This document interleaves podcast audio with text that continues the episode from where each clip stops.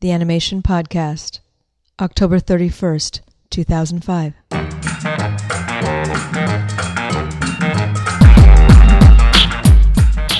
Hey, everybody, this is Clay. Welcome to show number nine of the Animation Podcast. This is part three of my interview with Ron Clements and John Musker, otherwise known as Ron and John. Just so you know, this isn't the final part of the interview. There will be more, so stay tuned for that later. But for now, we'll just get back to the conversation. You guys have written four films together, right?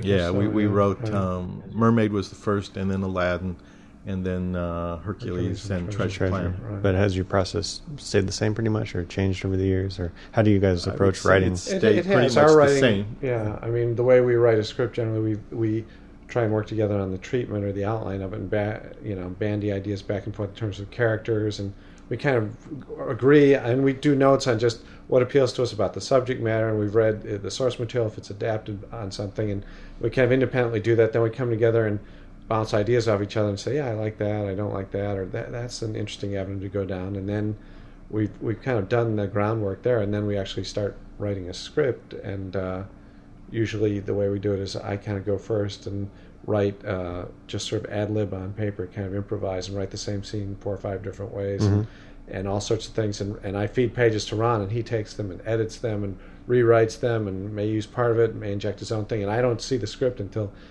he, he's you know he as I I'm feeding him things as I go along, but he he kind of fashions it, but doesn't show me what he's doing until he's done. So so I see a completed script from him then based on what I've written and what he's rewritten. And then I'm like, hey, why'd you use this and not that? Or I, why, why did you use this part? And he's like, well, that was you wrote that. And I'm like, I did. and I by that Yeah, time John I can't even remember John half usually the doesn't time. 'cause I remember kind of, so he kind of reads it fresh. Like it's, Yeah. it's almost like It's almost a- like you're writing two different Script. scripts, but it's the same script. Really, yeah, it is Yeah. the same script, and, and but I have a some distance from it because I've been just trying different things, and we have an outline, so we have a roadmap. It isn't like I'm going completely off in a different way, but there are different solutions to the different scenes and that mm-hmm. sort of thing. So then he makes choices and, and adds things, and and as I recall, like in Mermaid, it seems to me if I'm remembering right, like the the way the whole intercutting thing in the middle, where the crab is you know, on the dinner table and the chef is in the kitchen. And it seemed to me that was all Ron's interweaving of that thing. So I didn't, I don't can't remember what I wrote, but I don't think it was that. And, or I may have written a little piece of it. But so it was really kind of fun to read that because I'm like, that was just the way it worked back and forth from the kitchen scene to the dinner table. And that was just, that, yeah, that seems like a movie and that, that's cool. But then there were other sections where it was actually things that I had written and, uh, um, but then so I, I make notes after I read his thing. I'm like, well, here's I think this is a little clunky or whatever, and we go back and forth then, and then turn into a script that we turn maybe we bounce off some friends of ours and people whose opinions we uh, respect to get some objectivity, and then we turn it into the executive types who have to read it. In the case of Mermaid, you know, it seemed to be well received even at that point, and we didn't have songs as I recall because Howard was too busy to I mean, include songs. we described the songs. We described kinda them, but we didn't have the kinda lyrics Knew of what the they would be songs, because yeah. we'd uh, Howard songs had already been spotted, so we just kind of have a description of the song and Mm-hmm. a rough idea of, of what what would happen.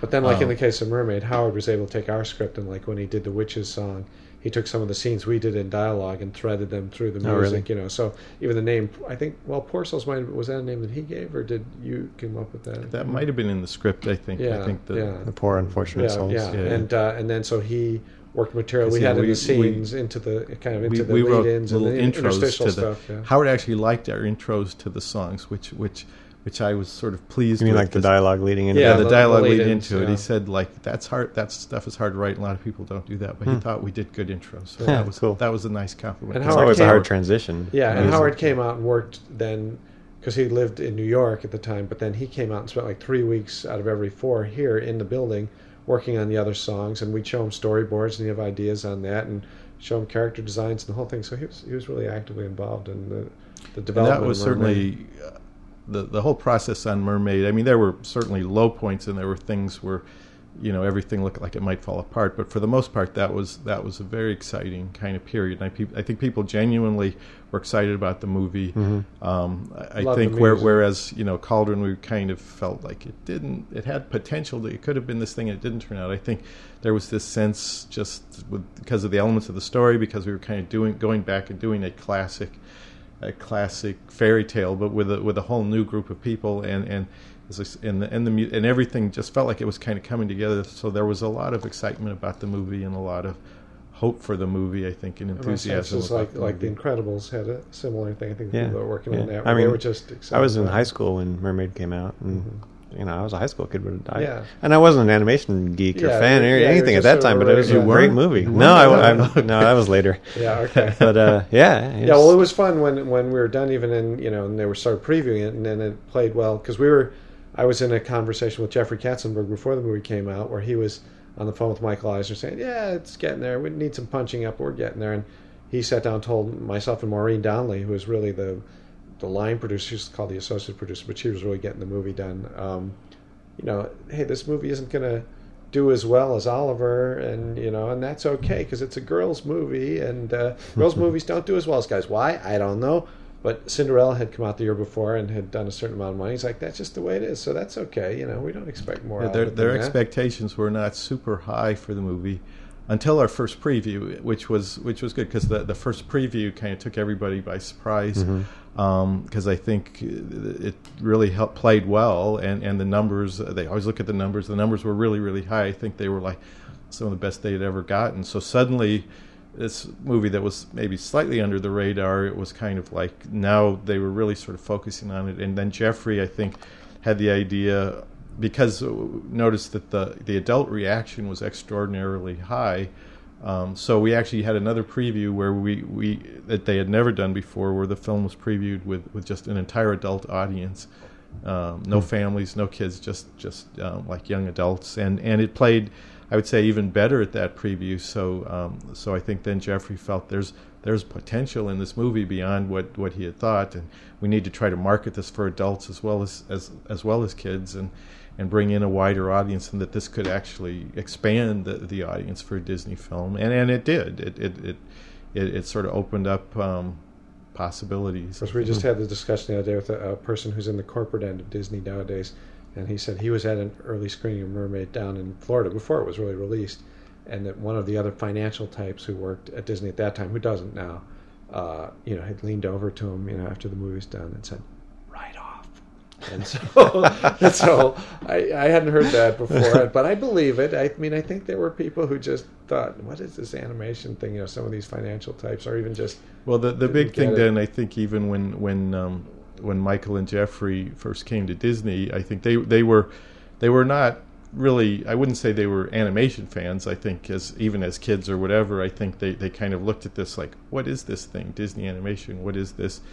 But I think they they sort of warmed to it and they they were became very supportive of it. But I know there were other people, not not them so much, who um, who really felt had a very bottom line mentality and felt that that what they needed to do was there was basically a contingent of people who felt that what the studio should do is farm out the animation and have it all done overseas, have it done much cheaper, and and felt that then even if like you if you could make say an animated film at that time for like two million or three million, and then even if you made like say um, twenty million, you, you'd be very successful. So I so I think there was definitely people who that felt Isn't that was the way to go. That thinking has come all the way around again now. well, things the more things change, um, but um, but that was the idea, and and and I think then people who like us who who loved animation and loved the Disney films and and, and felt that that. Uh, wanted to go the other way to try to make them better and feeling like that if you could if you could really make them really really good you could actually you know compete with live action and have bigger audiences and, and make even more money even if that's Yeah. possible and and um, and it actually ended up sort of going that way but uh, but um, I No, think but it I could have gone the other way from, too from our point of view, right? Maybe I shouldn't speak for you, but it seemed to me when we were making Mermaid, it was. I think we felt like we were making a fairy tale. We had a tradition to live up to of you know these great films, but I don't think we thought of it as like this is. Uh, a Commercial thing, or just you No, know we that wasn't at all. We were but very I think innocent, what we, you know, just try and make a good think, movie. At least what, what I'm aware of good movie. thinking is is um, you know seeing Star Wars and seeing uh, some of the Spielberg films and and and just feeling. Um, and at that time, I think we weren't married. I think we didn't have families. So I know for me, it was always frustrating that that the No, films. I, I was married. Well, you you were married at that point. I maybe I got married in '79. I've been yes. married for a long Yeah, time. he's been married a lot longer than I have. But basically, it was frustrating in, in the sense that I felt like when I talked to people that I knew, no one had ever seen the movies. I mean, um, they were family films, they were kids' film. Why would why would young single people have seen the movies? But it just felt like sort of frustrating, and I, I felt like, and I, I at that time we had a tradition almost like the, the those of us who weren't married, we big group of us would go to Westwood um, like every Friday and see The lonely guys. the lonely guys and we go see we go see the stand in line for four hours and see the new the new big film coming out and i, I think um, i think there was just this sense of, of wanting i don't think it was a box office thing but wanted the films to be seen by a wider audience Yeah. and feeling that feeling that they had potential to be seen by a wider audience because i think um, i never really thought of the disney films as being kids films because certainly most people think of them. I mean, I'm talking about the early films like Pinocchio, Bambi, 101 Dalmatians, whatever. That that you can watch those films as an adult and they're they're totally entertaining. They don't really play down. They're not something that are just for kids. And I think that's how we always looked at what we were doing. That we weren't making films that were just for kids. And and um, and yet I felt like that the audience wasn't recognizing that. The at least the American audience. The the interesting thing was that the films um, also played around the world, and they played in Europe and Asia, and at least in some of those places like France and and even England and somewhat, that those films actually did play to adult audiences, and there was an adult audience for animation, and it, I think it just felt frustrating that that um, animation at that time seemed so limited in terms of the audience. And did you have any idea that it would be successful? I mean, you knew it was probably a good Well, the preview and- the previews had gone well, so we hoped it might. And then I remember sitting in a, in a room with Peter Schneider in his office, and he said, because I think Spielberg had seen it.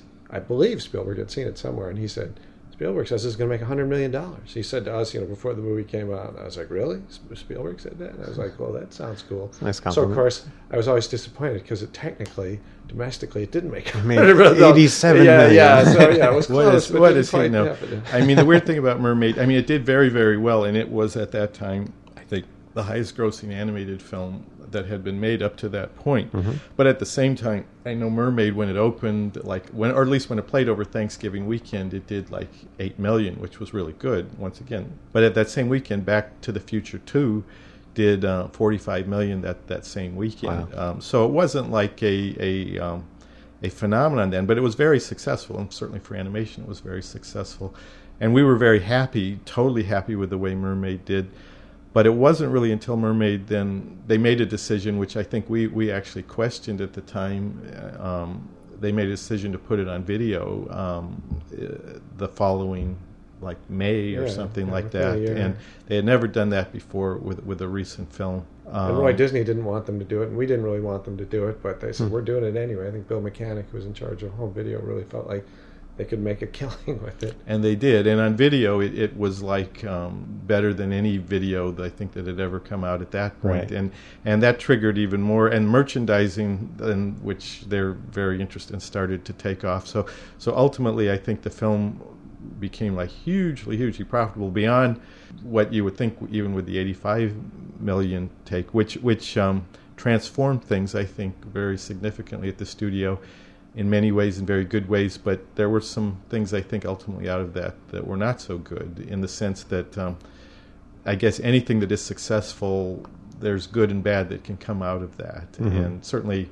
Maybe what's not so good is the, the desire to try to repeat that success. That was, at you guys at any are cost. answering all my questions. I don't have to say anything. but yeah, I mean, how do you leave one movie and think of the next project knowing how successful you just were? And, Right. I mean, For, for us, I think we, we wanted to do something very different after Mermaid. Yeah, we had were, we were offered about Beauty, and the Beauty Beast and the at the time. Um, they had talked to us um, sh- uh, shortly after Mermaid, or just as Mermaid was coming out, about actually directing Beauty and the Beast, which was still like in, in story stages. And we we um, And I was actually open to the idea, but Ron, and I remember, and I seem to be, we were at Musso and Frank's or somewhere, weren't we, with Peter Schneider having lunch? And Ron was just like, I need a break. I can't possibly go into something like this. Because I was better than we do, because I was like, be true. well, I was like, well, maybe, but he was like, no, and so I'm like, okay, forget it. You know, so Mm-hmm. I mean, I hadn't really. I mean, I would rather not have done. I guess just except it was. You know, it was Howard Ashman again, and there were things about it that were appealing. But jumping right into it again, he was like, "I got to recharge the batteries." So, So, I was we- like, okay, we'll recharge. We, the we could have done Beauty and the Beast. Is basically what he's saying. If Yeah. not for my stupidity. Yeah. Um, But um, but we were also then um, after a bit of recharging, um, we had actually pitched um, doing "We're Back," the the dinosaur thing. We we both sort of liked those books and thought that would make a fun animated film. But then we found out Spielberg was already doing "We're Back," so so the studio at this time then pitched three ideas to us to do as our next movie after Mermaid.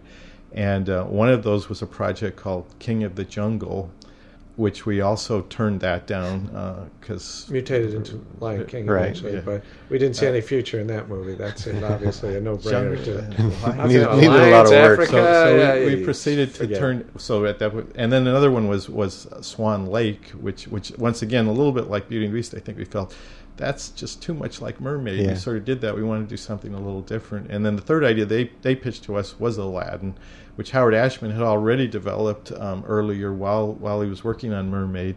Had developed a treatment on that and some songs on that.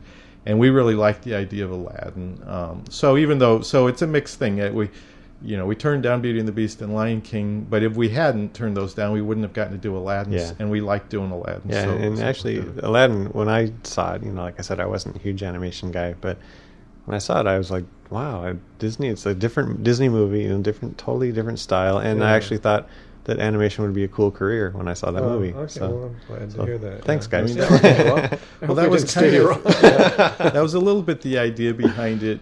Um, was to do something a little different. Although I would say that didn't necessarily stem from a commercial instinct so much as as I'd say the primary thing. And both of us kind of had a similar thing early on as we were doing stuff. Is somehow with Mermaid, uh, we never had to find sort of I would say an animation hook in terms of that movie. We felt that's a natural for animation. The fish are going to talk. That would look stupid in live action. It, I mean, you could do Mermaid in live action, but not not at all the way we were thinking. But Aladdin, we felt just sort of reading it and looking at it that that would actually that actually was very legitimate for live action, and so we, we were trying to figure out a way, just a way to do Aladdin that we felt like that couldn't be done in live action. That there would just be no way you could do it in live action, and um, and early on, I think we we liked the idea. We were both fans of Robin Williams, and we had talked about him actually a little bit on Mermaid doing. Um, doing a voice on that and, and and we and Robin Williams had done this thing for for the parks called Back to Neverland.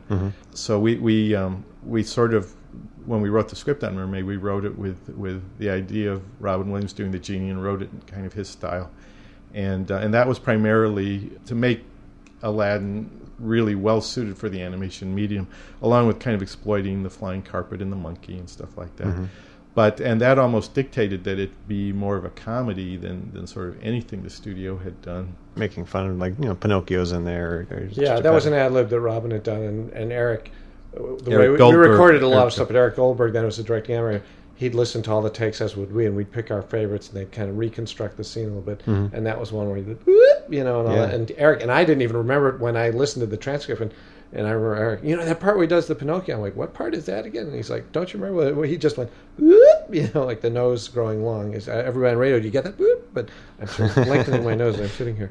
Um, and then I went, oh yeah, yeah. So we we would kind of you know inject things that, even though we had written it for Robin, certainly we encouraged him to improvise and ad lib. And then there were things he did that cracked us up or cracked Eric up, or Eric would see visual possibilities. And, And even though we wrote the, the script with Robin in mind, Eric took it a step further, I think, than, than we were even thinking. Like we, we thought of the genie as a shape changer, and that he would be transforming and doing visual things.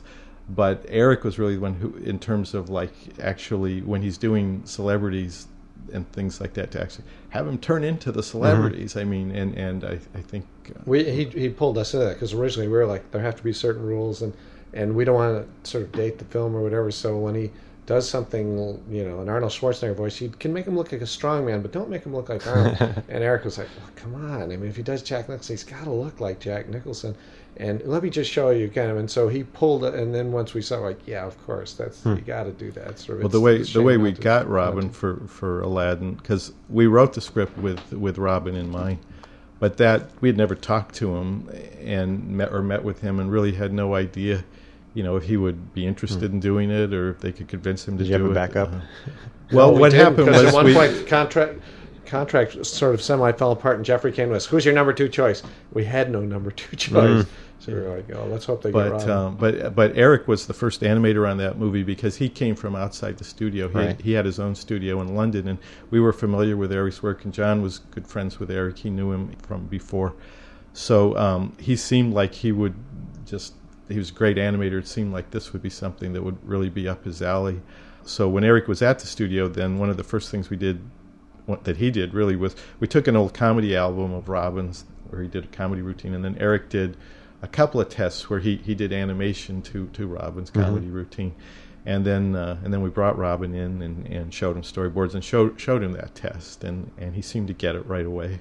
Yeah, in both the case of Mermaid and Aladdin, because production was heavily going on at that time, Peter Schneider was like, "Well, you guys, you know, if you want to develop some animation, great, but you got to go outside the studio. We need these people on the movies that are working it right now." So, Yeah, so everybody case- else was working on Beauty and the Yeah. Beast. So in the case of Mermaid, that meant we we got Duncan Marjoribanks because Brad had sort of recommended him, having worked with him on uh, Family Dog and knowing him from days before that when he worked at H and B or something. He just said Duncan's this really good animator. So based on Brad's recommendation, we talked to Duncan and brought him in to do the crab on Mermaid. And Dan Haskett, whom I had known from his earlier days at the studio, was doing early development on Mermaid on Ariel again partly because you know the we couldn't use the um, Glen Keanes and those people because they were busy, and and then as it happened again on Aladdin, they're like, okay, you can develop something on this, but you got to find somebody outside the studio. And Charlie Fink, who was uh, a development executive at the time, was kind of courting Eric to do something at the studio, and he told us, hey, Eric's available. We're like, you could get Eric Goldberg, and we just thought that would be a, a coup to get him because we I really liked his animation I'd seen on other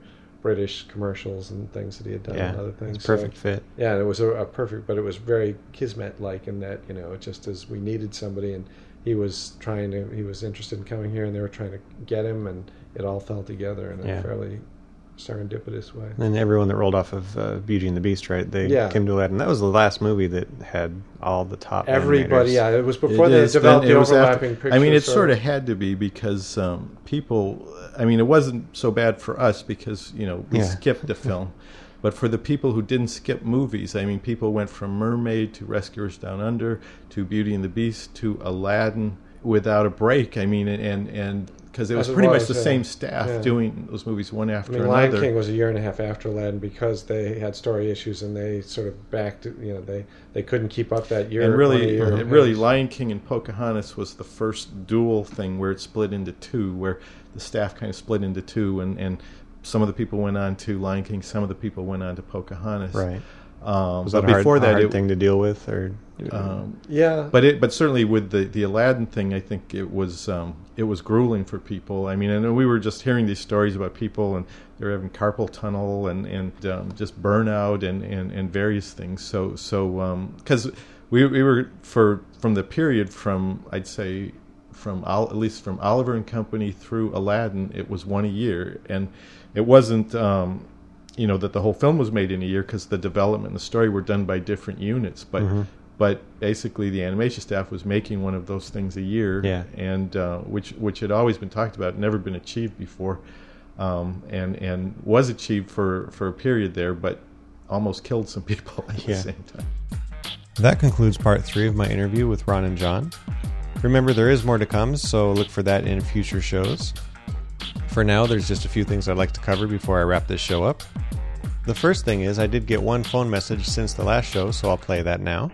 Hey Clay, I just want to congratulate you and really uh, tell you my hats off to you for this for this latest series on Ron and John. I think it's your best one yet.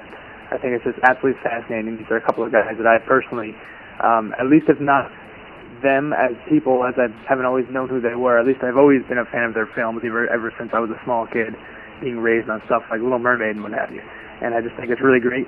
And I keep going. And also, I think you know, one day you're gonna have to do your own podcast, uh, interviewing yourself, or at least maybe having someone else interview you, because I think you know you have your foot in this door too. And I think a lot of people out there that at least listen to this show that think, hey, what's Clay up to every day? You know, he's talking to all these people, but I think he does some pretty cool stuff too.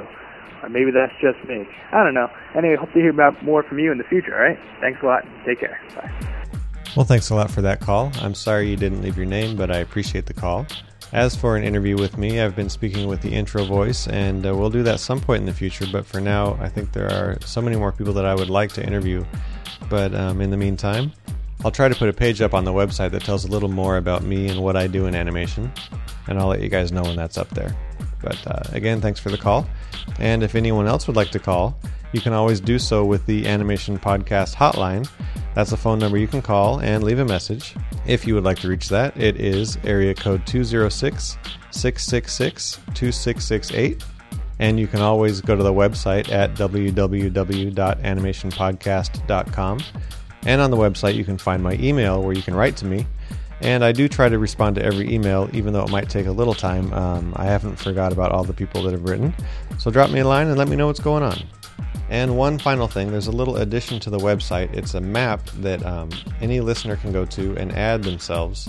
And so far, I think I have about 80 people on it. And it's great for me because I get to see where my listeners are, but I think it's also great just to see where all the animators are around the world. It's kind of a cool thing. So it's pretty easy to find. Just look on, on the sidebar of the website and it uh, it's under the map section. So go there, check it out, and uh, put your name on there. You can put your picture too, and uh, even a link to your website so people can check you out too. So that's going to wrap it up for show number nine. So until next time, thanks for tuning in.